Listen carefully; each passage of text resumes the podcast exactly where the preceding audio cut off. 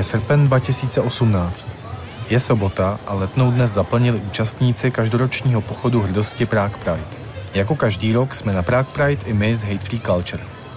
Lákáme příchozí do fotostánku, kde se mohou nechat zvětšnit s komiksovou bublinou s některým z vtipných nápisů. S bublinou s nápisem Ne, nemůže se koukat se vyfotila také má kolegyně Kateřina Gamal-Richterová, která v Hate Free Culture píše články a moderuje sociální sítě. Její bublina reaguje na oplzlou otázku, kterou občas slýchají lesbické páry od některých mužů. Kateřina má na hlavě hijab. Je muslimka. Galerii obsahující téměř 150 fotek z našeho stánku v pondělí publikujeme jako obvykle na našem Facebooku. Aby si své fotografie mohli portretovaní jednoduše stáhnout. Album sbírá stovky lajků, začíná se sdílet a postupně sbírá také množství komentářů. O pár dní později facebooková stránka Miloš Zeman, prezident ČR, zveřejňuje album 23 fotografií. Jsou téměř identické. Na všech stojí kolegyně Katka, v ruce drží zelenou bublinu, mění se jen nápisy, které do ní neznámý autor vepsal. V nové verzi tak Katka s muslimským šátkem na hlavě říká Pane doktore, vidím všude nadržené muže toho pejska si ukliďte. Děvky šátek mít nemusí, protože hákový kříž se už nosit nesmí. Holčičkám klitoris nechybí. Album je opatřeno popiskem. Gamal Richterová, studentka islámského radikalismu, spolupracující se státem financovanou organizací Hate Free Culture. Já spíš řeším to, že já už jako nedokážu rozeznat, co je, co stojí za to si uložit, co ne. A já už možná mám tu hranici tak posunutou, že třeba tohleto se mnou nic nedělá. Takže to prostě beru jako fakt, který naprosto podporuje to, co oni si o muslimech myslí. A proč myslíš, že tomu ty lidi věří? Jakože někoho nenapadne, že tam vlastně v tom albu je asi 20 fotek, které jsou úplně totožný a ty lidi vlastně jako většinou ani nenapadne, že to je nějaká fotomontáž. Proč myslíš, že tomu jako uvěří? Protože to podle mě odpovídá jejich představám o muslimech, že muslim prostě nenávidí, muslim si dělá z té neislámské země, třeba kde žije, uh, legraci, a nedojde jim ani, že na každý té fotce se tvářím naprosto stejně, tu bublinu držím úplně stejným způsobem a vlastně se mění jenom text.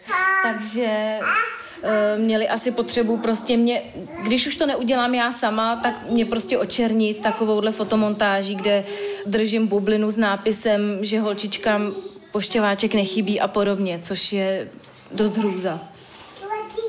A co píšou třeba takovýhle fotce jako o tom poštěváčku, protože to musí řadu lidí naštvat. Takže komentáře k tomu jsou například nějaká čupka, co se cítí být osvícená, není ona vypatlaná, u tebe by bylo lepší si nechat uříznout hlavu. No, to jsou některé komentáře, jako se nedají ani číst, jak jsou zprostý. Tady to bylo nad tím, mm, tady. Takže jsme na stránce Chceme přiznat to a EU, Rusko je náš opravdový přítel a pod tím albem je například Zase se mi chce zvracet, Odporná děvka, Zastřelit, zastřelit děvku odpornou.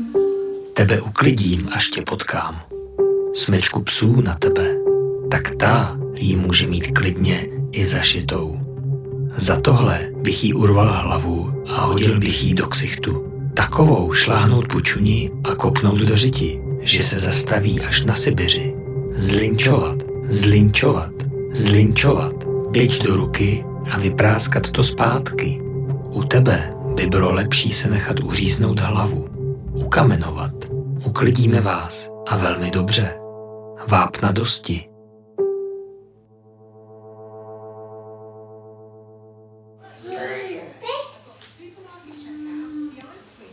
A co to dělá s tebou, takovýhle, takovýhle aktivity, které vlastně se tě snaží nějak jako pošpinit vlastně, je tam tvůj obličej, takže tě může každý snadno identifikovat. Není to poprvé, takže z toho nejsem nějak v šoku, nejsem z toho nějaká špatná, že bych kvůli tomu nespala. Ale samozřejmě příjemný to není, protože si říkám jako, jestli se lidi vyjadřují tímhle způsobem a v takovémhle prostě, prostě množství a intenzitě v online prostoru, tak si občas říkám, jestli opravdu někdo z nich, když mě uvidí na ulici, jestli by byl schopný opravdu mi třeba něco udělat. A co ty děláš? Teď vyhledávám stránku eh, Chceme pryč z NATO a EU. Rusko je náš opravdový přítel, protože tam jsem zahlédla nějaké komentáře, kde bylo tam sdíleno tohleto album a několikrát se tam objevila výzva zastřelit k těm mým fotkám, takže uděláme screen a pošleme to na příslušná místa. A chystáš třeba ty se nějak bránit proti takovýhle aktivitě, nebo i proti těmhle komentářům, který jednoznačně za, hraně, za hranou zákona jsou, protože vyzývají k nějakému násilí vůči konkrétnímu člověku? Chystám, protože ty poslední případy nejenom těch teplických prvňáčků ukázaly, že policie opravdu už se té online nebo kyberšikaně věnuje. Věnuje se těm komentářům, které opravdu už jsou za hranou zákona a vyhrožují nějakou likvidací a násilím. Takže ano, já ne, nevolám potom, aby ti lidi opravdu šli sedět nebo něco takového, ale aby si uvědomili, že si nemůžou psát jen tak, co chtějí a vyhrožovat někomu zastřelením. Katka se rozhodla spojit s organizací Injusticia, která poskytuje bezplatnou pomoc obětem předsudečného násilí. Společně pak identifikovali nejhorší výpady a nakonec podali trestní oznámení na více než 10 lidí.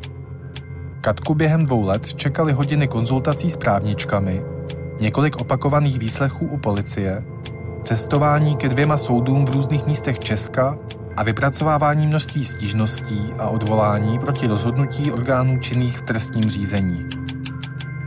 Její cestu českou justicí jsem více než dva roky sledoval a zaznamenával.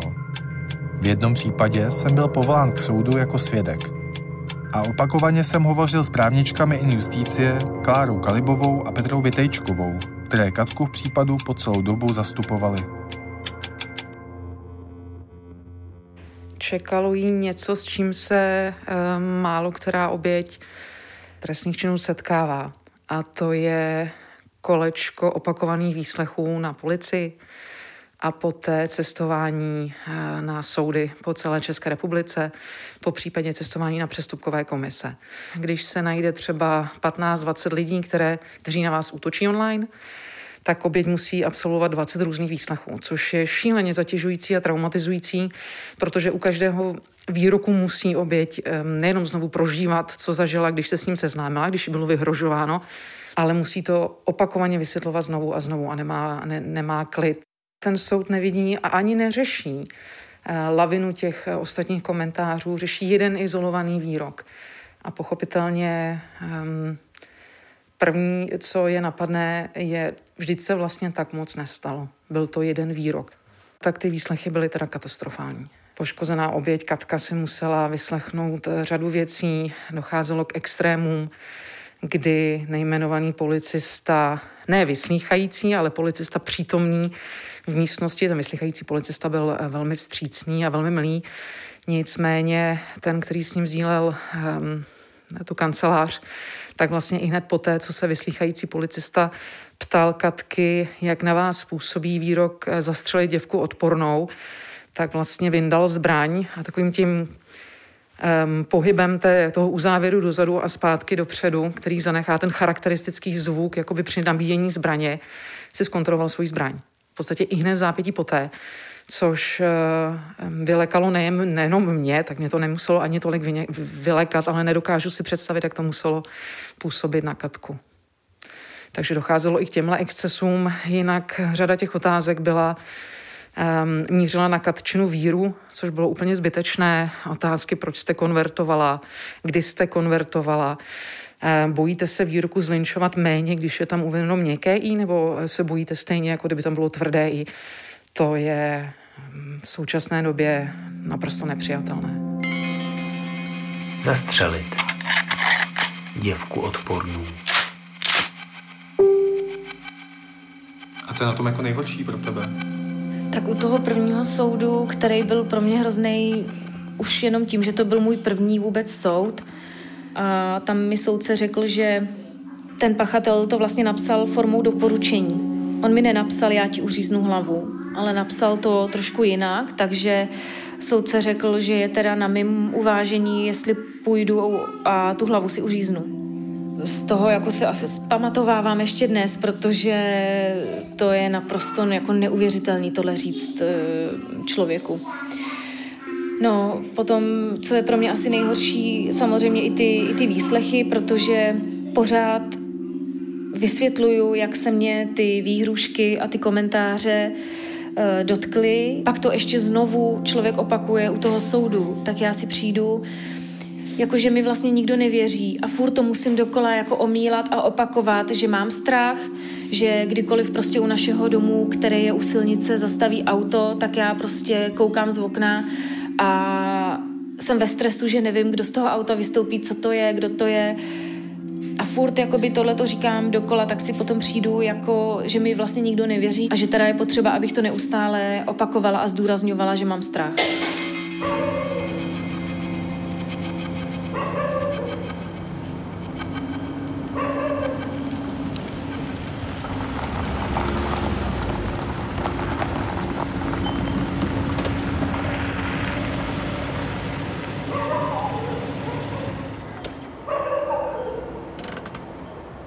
Uklidíme vás a velmi dobře. Vápna dosti. Pro oběť obecně je pochopitelné, že soudce nestotožní s názorem státního zástupce nebo zástupkyně, ale není pochopitelné, jakým způsobem potom to udělá. Říkat, že oběť si má vybrat, jestli jí bude uříznuta hlava, nebo jestli, co má udělat s pytlem vápna, všichni víme, čemu se používá pytel vápna Myslím si, že nikdo by nechtěl dostat pytel vápna do své kanceláře s nějakým nápisem uklidíme tě a podobně. Všichni víme, co to znamená. A pro obyt poslouchat, že se soud tváří tak, že nepovažuje pocity oběti za nijak relevantní v tom trestním řízení, mi přijde nehodné justice. Petra Vitejčková mluví o soudním přelíčení v Blansku. Využití vápna může být více a pokud bychom se bavili v tomto kontextu, může to být třeba pro desinfekci plochy po někom, koho si nevážíme. Takže v takovém případě by ten příspěvek byl neúctivý, ale sahat rovnou k masovým hrobům, to je trošku, mám za to přes příliš.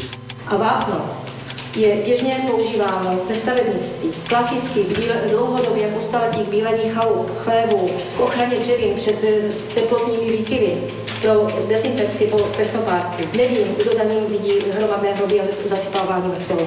To, že paní poškozená nezná jiné využití, to vypovídá něco o ní, ale nelze to dát tíži klienta. Já sám za sebe mohu říct, že jsem pouze právník a přesto znám využití vápna vícero.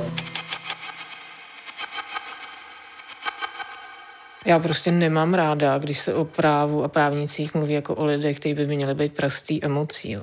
To potom jako můžeme prakticky jako přenést to rozhodování na nějaký jako algoritmus, který jako vyhodnotí důkazy a bude opravdu objektivní. A zejména ne u předsudečního násilí. Předsudeční násilí je pouze a jedině o emocích na všech stranách.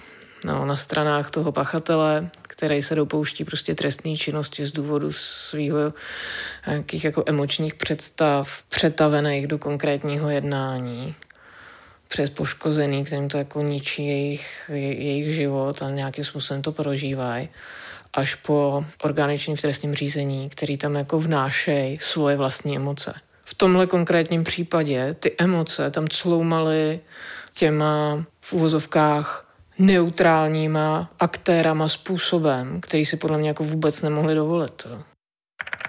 Obžalovaný tedy poškozené přímo nevyhrožoval. Ve výroku popsaný komentář poškozené přímo nezasílal. Jednalo se o diskuzní příspěvek a pokud by tento sama poškozená nevyhledávala, nikdy by se o něm nedozvěděla. K tomu možno doplnit, že poškozená se ve veřejném prostoru i na internetu vystavuje zájmu různých osob i omezeného rozhledu, nezralých, nespokojených se sebou i okolím a musí počítat s tím, že její počínání zřejmě nezůstane bez odezvy. Okresní soud v Blansku 7. listopadu 2019 hmm, a v tom odůvodnění vlastně, co se teď končetá, tam píšou, že by se měla být odolná nebo připravená profesionální a, a vlastně přijmout takovouhle negativní kritiku? Přijde ti jako Vnímáš to jako kritiku, když ti někdo napíše zastřelit pro blbost? Já jako kdyby mi to nevadilo při čtení, tak bych asi kroutila hlavou celou dobu, protože jako psát někomu zastřelit není ani kritika, ani nesouhlas, to je prostě verbální vyhrožování násilím nebo smrtí a to přeci jako nemůžeme akceptovat ani jako společnost, ani jako já, bez ohledu na to, jaký jsou moje veřejné aktivity. Tohle by prostě nikdo si neměl dovolit napsat. Um, Katka byla a je eh, neskutečně statečná. To znamená, že tak nechtěla, aby byli potrestaní pachatelé kvůli ní. Ona prostě chtěla to, aby se trestali případy, kdy pachatel se odchýlí od kritiky a začne někomu vyhrožovat uh, újmou na zdraví nebo smrtí. Protože to prostě není svoboda slova. Svoboda slova je nesouhlasit, svoboda slova je říkat kontroverzní názory, svoboda slova není někomu přát smrt, po případě přímo vyhrožovat smrtí. A Katka do toho šla nejenom kvůli sobě, ale i právě proto, aby poukázala na to, co se děje lidem, kteří se zastanou jiných. Prostředí internetu, které je ze své podstaty obtížně regulovatelné a poskytuje zvýšený, byť falešný pocit anonymity, se vyznačuje enormním počtem odborných výlevů a verbálních útoků. V jednání Radka H. jde podle policejního orgánu o jakési jednání zpěté s tímto specifickým formátem komunikace, které je myšleno jako určitá forma veřejného ulevení si.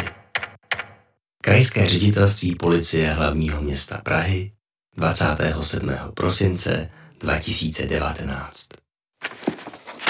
K soudu šly tři věci.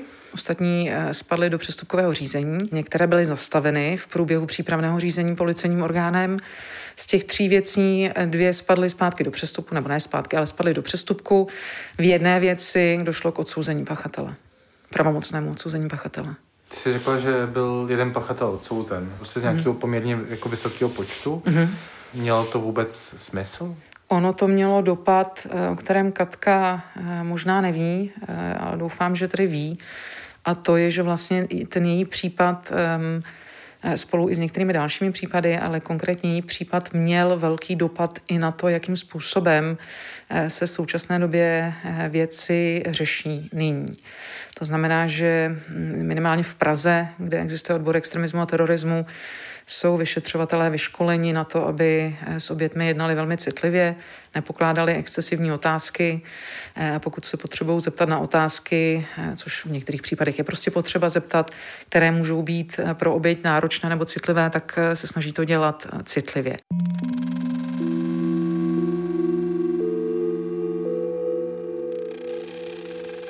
Ty na začátku, když se to stalo, když ty komentáře byly, tak jsme tady seděli prostě před tím rokem a půl v kuchyni nebo kuchyně v obýváku no. a četla si je na hlas. A tehdy jsme se tady jim jako smáli. Mm. A teď mám pocit, jako, že to je trochu někde jinde. Asi těma zkušenostma, kterým si člověk prostě projde, když to začne opravdu řešit s policií, když začne jezdit k soudům a vidí, jak prostě někteří policisté pracují nebo spíš třeba nepracují tak pak člověku jako fakt dojde jako humor a říká si, to přece není možné tohle. Tenkrát to možná byla i nějaká, nějakým způsobem obrana. Ale dneska už třeba si ty výroky rozhodně nechci číst znovu, nechci si je nějakým způsobem připomínat, což jde trochu špatně, že jo, když potom se člověk si čte takovýhle odůvodnění nebo musí kvůli ním jezdit k soudu, ale mně to prostě přijde jako strašně vážná věc.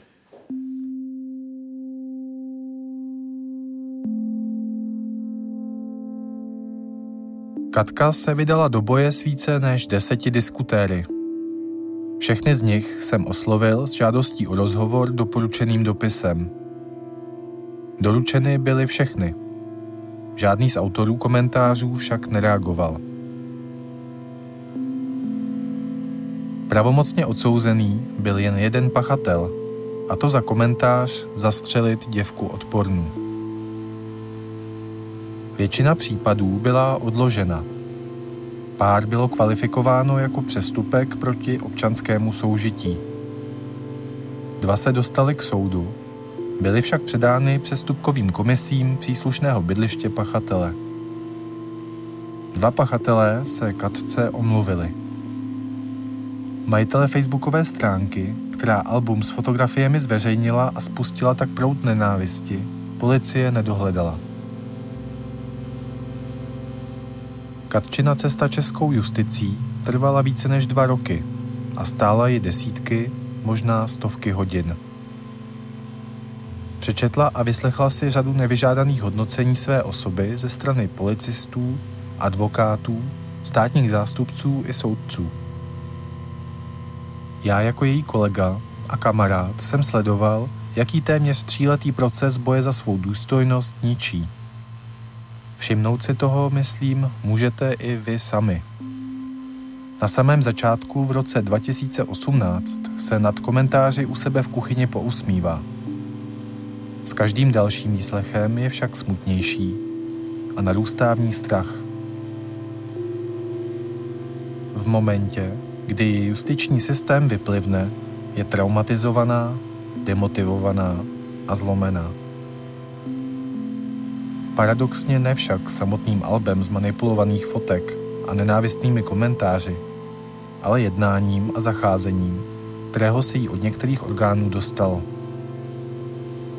Naposledy spolu o případu mluvíme před Vánoci roku 2021, asi půl roku po ukončení posledního z případů. Já vlastně po nikom jako nechci, aby nechci nikoho posílat do vězení, ale já chci, aby si ty lidi uvědomili, co mi způsobili. Protože já jsem vlastně díky nim přišla o pocit bezpečí doma, přišla jsem jako obecně o nějaký pocit bezpečí i venku. Pamatuju si, že jsem odcházela z jednoho toho výslechu, jela jsem metrem, což jindy nedělám a stála jsem vlastně u toho kolejiště a pak jsem si jako problesklo mi hlavou, ty vary, jako teď, kdyby do tebe někdo strčil, tak letíš do, do těch kolejí. A vlastně povodstoupila jsem do, do prostředka toho nástupiště a když jsem potom se svěřovala teda advokáce, co se mi stalo, že jsem prostě najednou dostala strach, že mě, že mě někdo si jako strčí pod vlak, tak mi řekla Katko, ale to je úplně normální. Tohle prostě jako prožívají oběti, který opravdu se bojejí a to, co jste prožila, jako nejste paranoidní, tohle je bohužel normální projev toho, co vy, vy máte jako za sebou. No. Ty jsi to trošku nakousla, ale opakovaně mluvíš vlastně o tom, že jsi třeba měla prohlášení o dopadu, kdy, kdy jsi říkala těm lidem, co ti způsobili, co ti vlastně způsobili.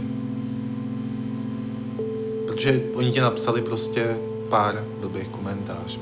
Jako může ten komentář, nebo co ti jako fakt může reálně způsobit, může skutečně ovlivnit nějak tvůj život. Ono to může znít pro jako docela dost lidí docela jako neuvěřitelně, že když ti někdo napíše hnusnou zprávu, tak ty jasně nemusíš číst. Že?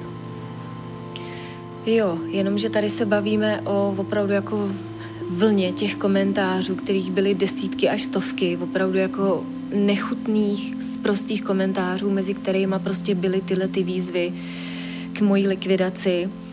A Jasně, když přijde jeden komentář, pak za půl roku další, tak to s člověkem asi až tak nezamává.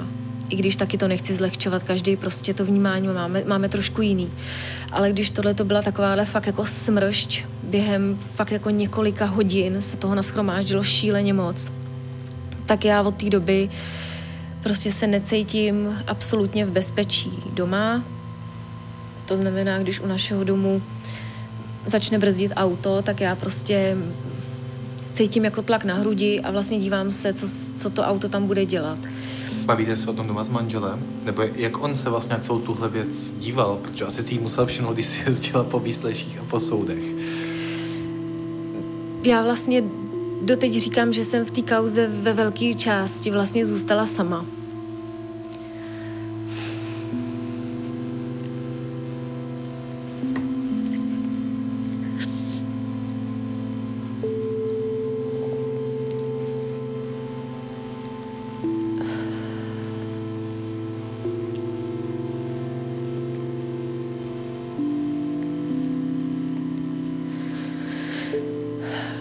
Vlastně je jenom pár lidí, který za mnou fakt jako od počátku stáli. To si byl ty.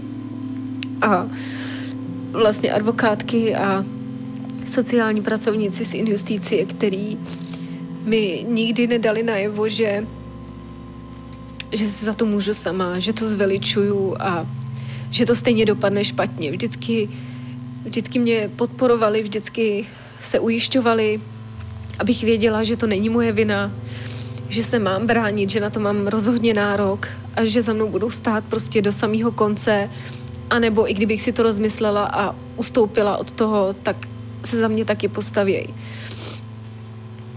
A do dneška vlastně asi bojuju s tím, že, že jsem cítila jako hrozně málo podpory. A co děti? Řešíš to nějak s dětma? Ví o tom?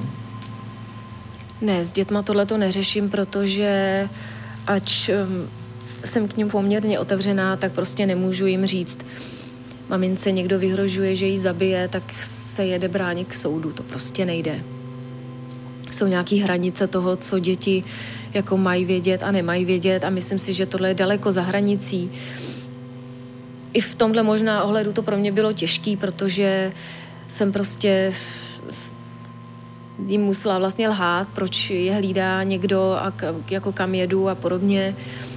Takže děti vlastně do dneška nevědějí, co se dělo. A jsem za to ráda, protože prostě ještě nej, nejsou v tom věku, kdy si myslím, že by zvládli jako uníst to, že jejich mámě někdo vyhrožuje. Prostě měli by o mě strach a to je něco, čemu je jako nechci vystavit.